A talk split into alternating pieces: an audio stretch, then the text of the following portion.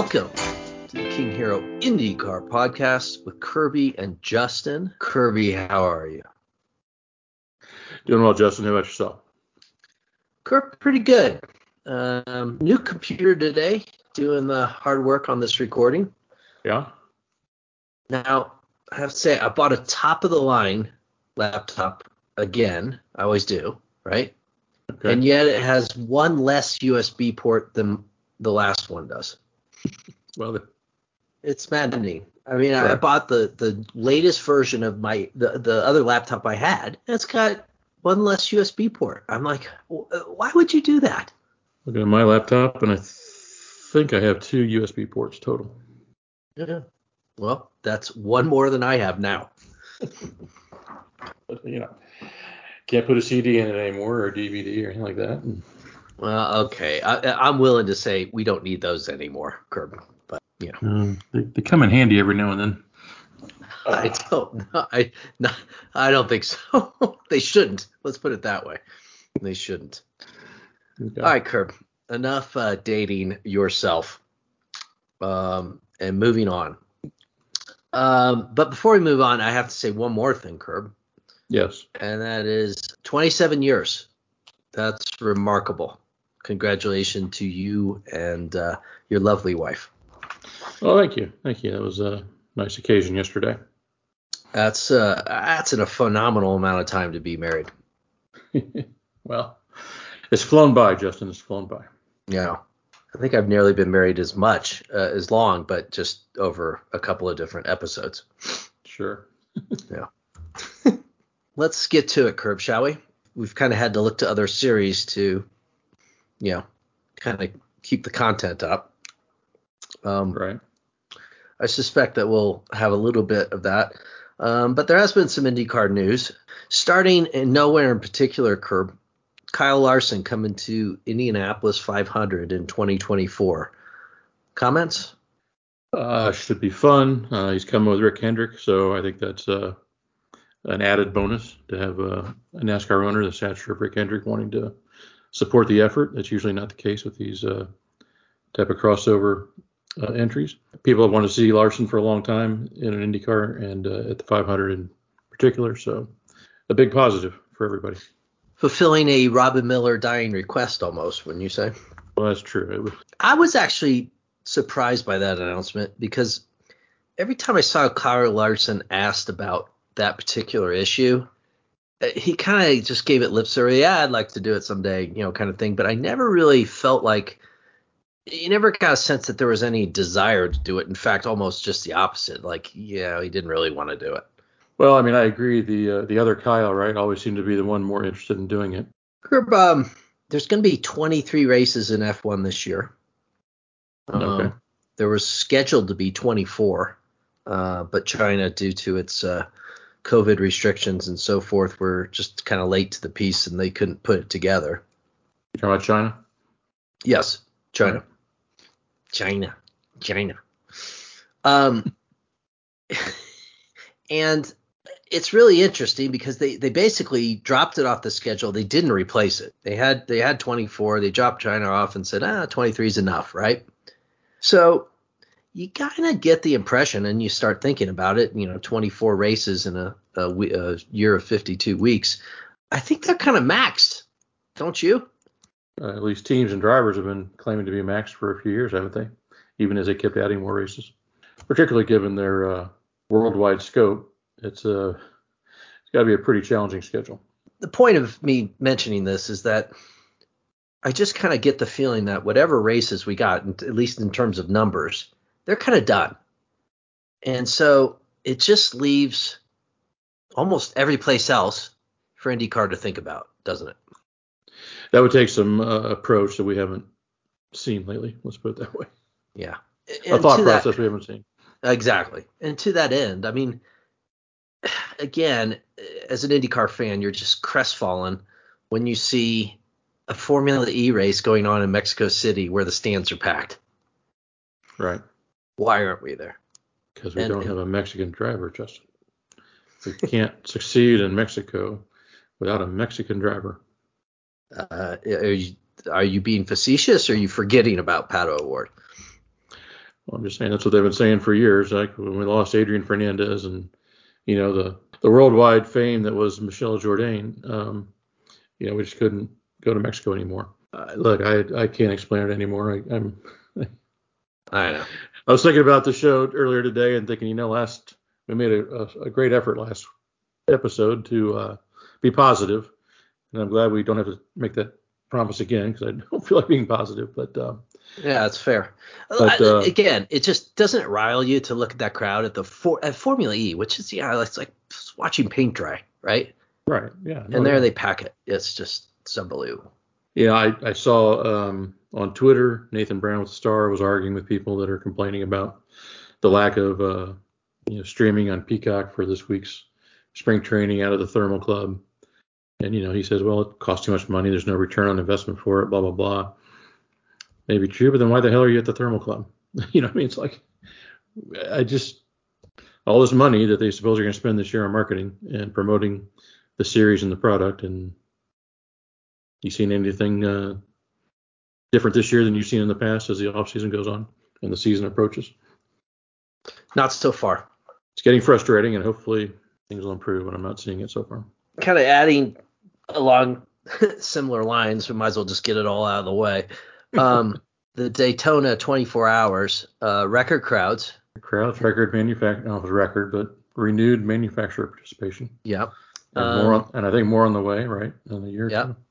And even the roar the the you know the little shindig they have a week before was well attended that series is starting to draw some interest as well and uh, the race uh, i don't know if you caught any of it but uh, certainly some excitement towards the end there um, Yeah.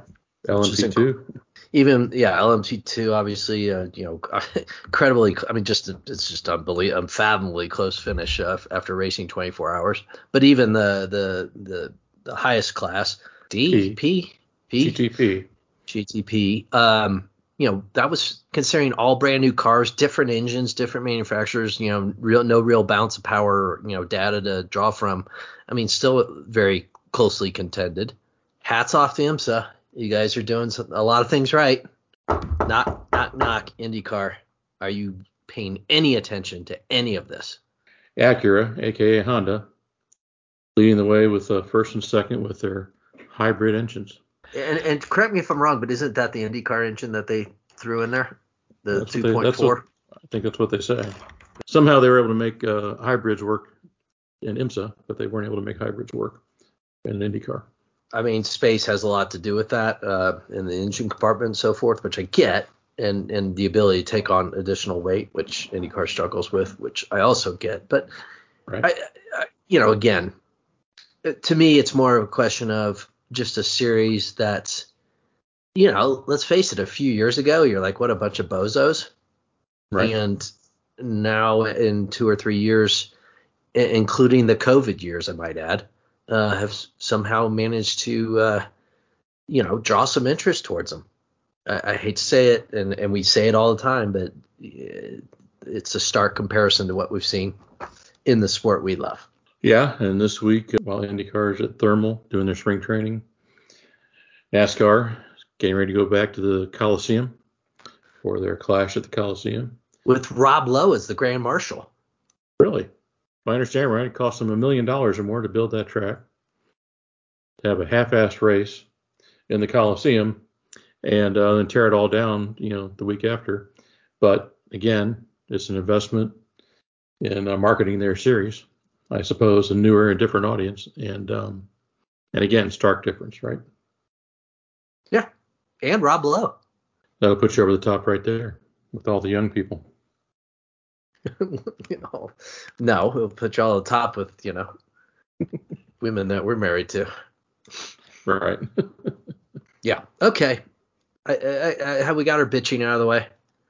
Probably not, but um, but we'll go back to Formula One for a minute. Apparently, there's a pending announcement that Ford is going to link up with Red Bull Racing in uh, Formula One in 26, maybe. Is that right? Oh, okay. And I think they're actually going to announce it in New York City. Would that um, lessen the uh, impact of Chevy or Cadillac joining up with um, Mark or with uh, Michael Andretti's team and his effort to use that as a his way into Formula One? Uh, yes, I think it does. It's interesting. I mean, I, you and I had many talks about uh, Ben Sulayem and the FIA and how that relates to F1 and you know how much power does the FIA really have about the you know these kind of matters and so forth because you know that Ben Sulayem's in, obviously in Andretti slash GM's corner, uh, but it doesn't appear that F1 is, in particular the teams of F1, save two, are all that interested in in the prospect and I think you go on, speaking of Red Bull, you go on to read Christian Horner's comments about that. If you want to just kind of get a quick read on the situation, that's probably those reading those comments were probably the best way to do that, right? And mm-hmm. basically, what he said was, "We're going to make less money if we let them in. Right. So why why would we want to let them in, right? Um, yeah. I think that's a fair characterization of what he said and that actually jives with what Andretti said, which is like it's all about money, and they want they, they, they want to keep their money.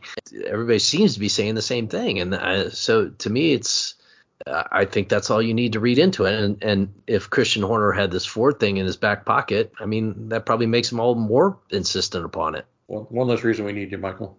Good luck to you. Yeah, I don't think. I mean, you could argue whether Andretti, you know, how he went about it was right or wrong. I think ultimately that doesn't matter. I mean, this no, is those view. are those are excuses. Exactly, but I think what really matters is if I let you in the club, I'm going to make less money. Uh, I don't care what club you're talking about, whether it's in motorsports or a country club or you know business organization or whatever. I mean, that's usually a bad proposition that doesn't work. Part of the question, though, I think, is do they and should they, the teams, have the veto power to not let somebody in? I mean, theoretically, they signed this Concord agreement that established a dilution fee. It established a car count of 20 to 24 teams, if I remember, or 20 to 24 cars, if I remember right. So 10 to 12 teams. That was all part of the agreement they signed. But yet they're saying, well, I know we signed an agreement that would allow for up to 12 teams and allow for this dilution fee to be paid, but you know things have changed and we don't want to live up to that agreement.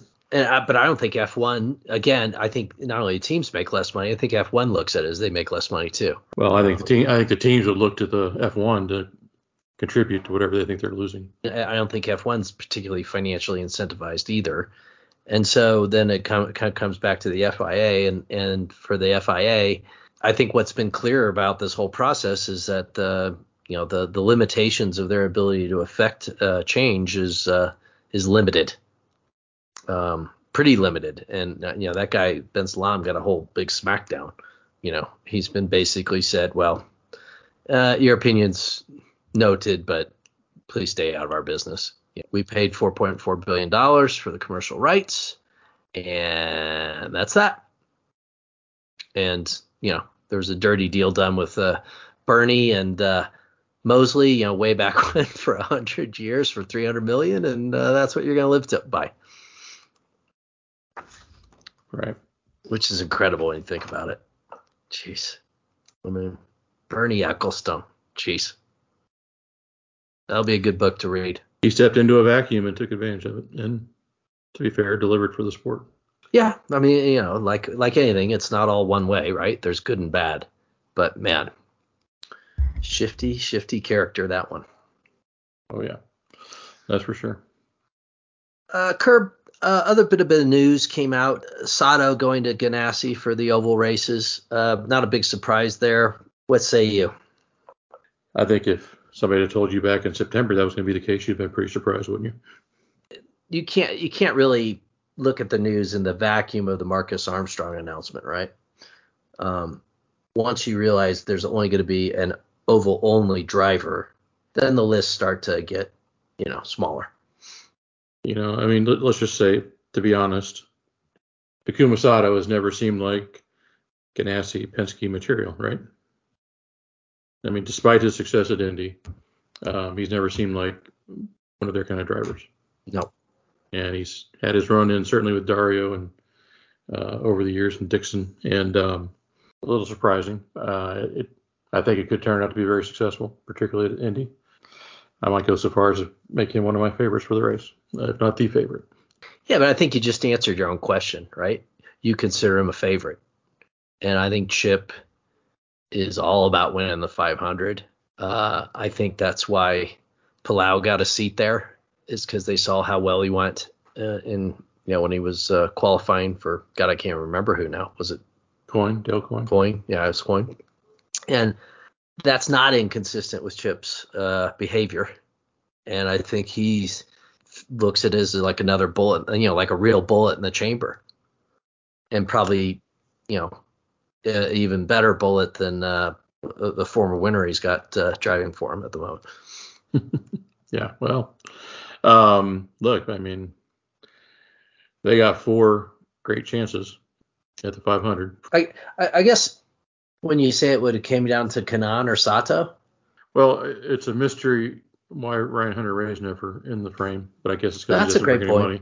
Last year he was under contract with them. I don't know what his situation is this year.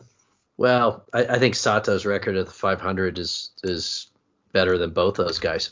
Yeah, I, I think you know I think Coyne is disappointed to lose him. I think he was really excited last year. He was. I remember him uh, being excited that Sato was at the top of the charts. You know, in the week leading up to qualifying and. Um, a couple more things. We do have uh, spring training came, coming up, um, and I think you know we'll have kind of a season preview show. I gotta tell you, I'm looking forward to having a look at um, uh, Mr. Armstrong in a car, um, and also uh, Canapino, uh, the Ar- Argentinian. I, I mean, I, I, know people aren't expecting a lot of him, but geez, I mean, I mean, who's to say he won't actually do pretty well? Not recently from the uh, Formula one feeder series in Europe. He's not the that's the typical route outside of uh, the road to Indy or what used to be called the road to Indy. Um, if I understand right, he's something of a journeyman touring car racer, racers, that type of thing in South America. But um, you know, we've seen people come from those kind of disciplines before, so it may depend more on the team and the car than it even does on his ability. So if he can drive as well as you know Callum Ilott drives, and uh, if the team can give him cars like they gave Callum last year, then he might surprise at a few places. No, I, I just think it'll be interesting to watch, and I, I just I don't understand the you know the lackluster reception to his announcement. I think it's it's going to be a really interesting experiment to watch. Well, uh, you know, I felt very sorry for him, and maybe it didn't matter. Maybe the announcement was more for an Argentinian audience, but I felt badly for him because they announced his, um, you know, being the driver in the second car for Juncos uh, the same day that that McLaren and and uh, Kyle Larson announced he was going to race in the Indy 500 in 2024. And so that took up all the oxygen in the domestic racing media. And he got totally overshadowed by the Larson thing here in America. Kerber, I just want to mark this comment. Uh, a couple years I've been talking about this guy, and again, he's a winner of the 24 of Daytona. This Tom Blomqvist is the real deal, and I hope he gets Helio's uh, seat next year. I think he's going to be every bit of what we've seen in Scotty M. I think this guy is real, real deal. If there's one guy I'd like to see in IndyCar, if you could say that's the guy I'd want to see in IndyCar, that's the guy. They're sure talking that angle up in the uh, broadcast. Well, let's just hope by the time uh, he gets offered the seat, it's a step up instead of a step down from IMSA. Right. by all accounts on the broadcast, they're very impressed. The whole team, including Michael Shank and the other key components of the team, are very, very impressed with him. They have already given him a test, haven't they? But you know, you think about it. You think about uh, like a guy like Bourdais now. Look at his deal. He's probably making as much as he was in an Indy car, a lot less risk.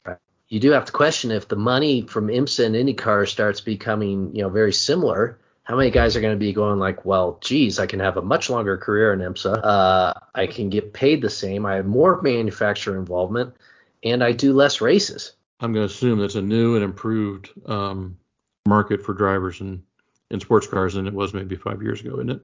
Obviously, the racer, the young racer in anybody, is going to want to drive an Indy car over one of those cars, you know, right. from a strictly performance and all that. But, you know, at some point, some of these other factors are going to figure in for some of the people, anyways. So supposedly the money's been getting better in IndyCar too, so um, that changes probably the best time in a long time to be a, a professional race car driver in America. Period. Right? I mean, just yeah. So, open question to Sebastian Bourdais: How much money would it take to get you back in an IndyCar? Colton Herta money, man. Colton Herta money, right? Yeah, that's a. I mean, have you yes. heard the numbers for him? Uh, I've heard seven to nine. Yes. Yeah, right. even if it's the low end of that, I mean, wow, big for, number for an, an IndyCar driver. For a guy that doesn't have an F1 super license. You know, Andretti's going to get the Formula One eventually. Colton's going to be his guy, and so he's paying him Formula One money now to make sure he sticks with him. Yeah, he still doesn't have an F1 super license. Last year, you attended the race at Worldwide Technology Raceway, correct? It is a sour note. Was that on a Saturday or Sunday? I believe it was on a Saturday, Curb. And it was supposed to be mid-afternoon, but rain pushed it back to late afternoon, early evening, right? I, I was, I think it was supposed to be late afternoon. Um, and still, oh, I mean, it started in the daylight. And this year, Worldwide Technology Race was on a Sunday at 3:30 in the afternoon in St. Louis in the middle, you know, in the hottest period of summer. Now, I heard, listening to another podcast recently, and they seem to think this was it for Gateway, that IndyCar would be done at Gateway after this year, Bommarito would pull out, blah blah blah, and the Gateway would be putting their all their efforts into NASCAR. Have you seen anything along those lines, or have any thoughts about that? I haven't seen anything along those lines. I think it's completely logical, and I think it's just classic IndyCar. Just throw a dagger in it, and uh, I don't know why they do that. I'm, sure there's a reason, right? Um, well, the, I look. Sure. I mean, I, I think I think we would agree. Uh, you, you know, you've talked about fan abuse being one of your causes going forward here, and I think this is uh, event abuse where IndyCar has just killed this event at the altar of ratings on NBC. Look, I, I've said it before and I'll say it again. Things might have to get a lot worse before they get any better. I, they had a great event in St. Louis that they've literally killed. It seems like once they've made a decision, like then they just really just go whole hog and kill it. Screw you, John Bommarito. Right. Yeah. I just, I just, we've we've all watched on TV as the crowd has dwindled over the years just seems to make common sense. that, That should be a night race on a Saturday night, and you'd still be able to pull decent crowds, I would think. Why wouldn't they just put it on USA Saturday night? They got four other races on USA. I mean, what difference does it make? Well, I think they want to be able to sell the story that their ratings keep going up. And by maximizing the number of races on network versus cable, they, you know, it seems like almost anything on network can pull a one million dollar, a one million viewer yeah. uh, average, and so they uh, can maintain or uphold their average by having as many races on peak on NBC as possible. I refuse to believe that there's that you know media buyers and you know aren't savvy enough to kind of look through through those things and kind of come to their own conclusions. You know what I mean? Well, but it's not only media buyers, right? It's taking those numbers out to potential sponsors and you know team sponsors, car sponsors, whatever. You know, at, at what point does showing an event with nobody in the stands uh, do you any good? They're gonna have to paint uh, the stands in every track like they do Daytona, so it looks like people are there. right. right. Okay, on um, to your on to your positive note. Rinus VeeKay, Amazon star. Uh, did you have you learned any more what that's all about? Curb of all things. I mean, of all people, of all things. I mean, and what's it called? Villain? No, the I Amazon believe. original. No, it's just VeeKay. Villain must be the production company or something. Come out on February 10th on Prime Video Benelux. So I assume Benelux is some sort of Dutch, you know, region or version of Amazon Prime Video. You're, you're familiar with the term Benelux countries, no doubt, Curb. Yeah, vaguely not not uh, not authoritative. Wow, where did where did your? I thought we had the same education growing up. I don't think you took Belgium, Netherlands, Luxembourg, Benelux. Ring a bell? Makes sense. Okay, here's something you might be better at. Who was the geography teacher at Chatard High School? He was a coach. I didn't take the class. I don't know. Can't remember his name. Not a bad guy. it's hard to look at those people like through your eyes now because you were a stupid kid. You had no idea what they were really like, right? Okay, I got a yearbook here. Well, I just got mine out. Yeah, so I just Coach Kenny, Coach Schwanenkamp, Coach Tucker. Was it Tucker? Tucker. Tucker. There you go. Oh. oh, I, I just came across a picture of you. Kirby Kinghorn leads the pack. Mike Rizzo gives his all to catch another runner. The talent on the uh, yearbook staff was was uh, I was overflowing. Gonna say, who wrote these things, these captions? They're just mindless. Just spend an hour looking at high school yearbooks. Okay, enough of that. Uh, so uh, good luck to all those people in the Benelux that can watch the riveting story of, of VeeKay's rise to the top. Right, Curb. I think on that happy note, uh, should we call it a day? Uh, yeah, let's call it a day. Spring training this weekend or Friday and Thursday and Friday. Live timing and scoring on uh, IndyCar.com. Okay. IndyCar's digital channels are the go-to source for thermal open test coverage. A robust compilation of content over two days of testing includes live timing and scoring, a preview video featuring the driver track walk. In other words, no video. No live streaming. All right, Curb. Good talk. Good talk. Uh, yeah, Twitter. At Hiro, H I R O IndyCar. At Hiro IndyCar. All right. Thanks, everybody. And uh, we'll hopefully be back uh, in a couple weeks. March 5th, 12 p.m. Eastern Time, Firestone Grand Prix of St. Then, and then after that, a, a short month for the next race. it's April 2nd. Right. So. All right. Well, then I guess we're getting close. Yes, we're getting All close. Right. All right. All right. Uh, get excited, everybody, and uh, look forward to talking to you soon.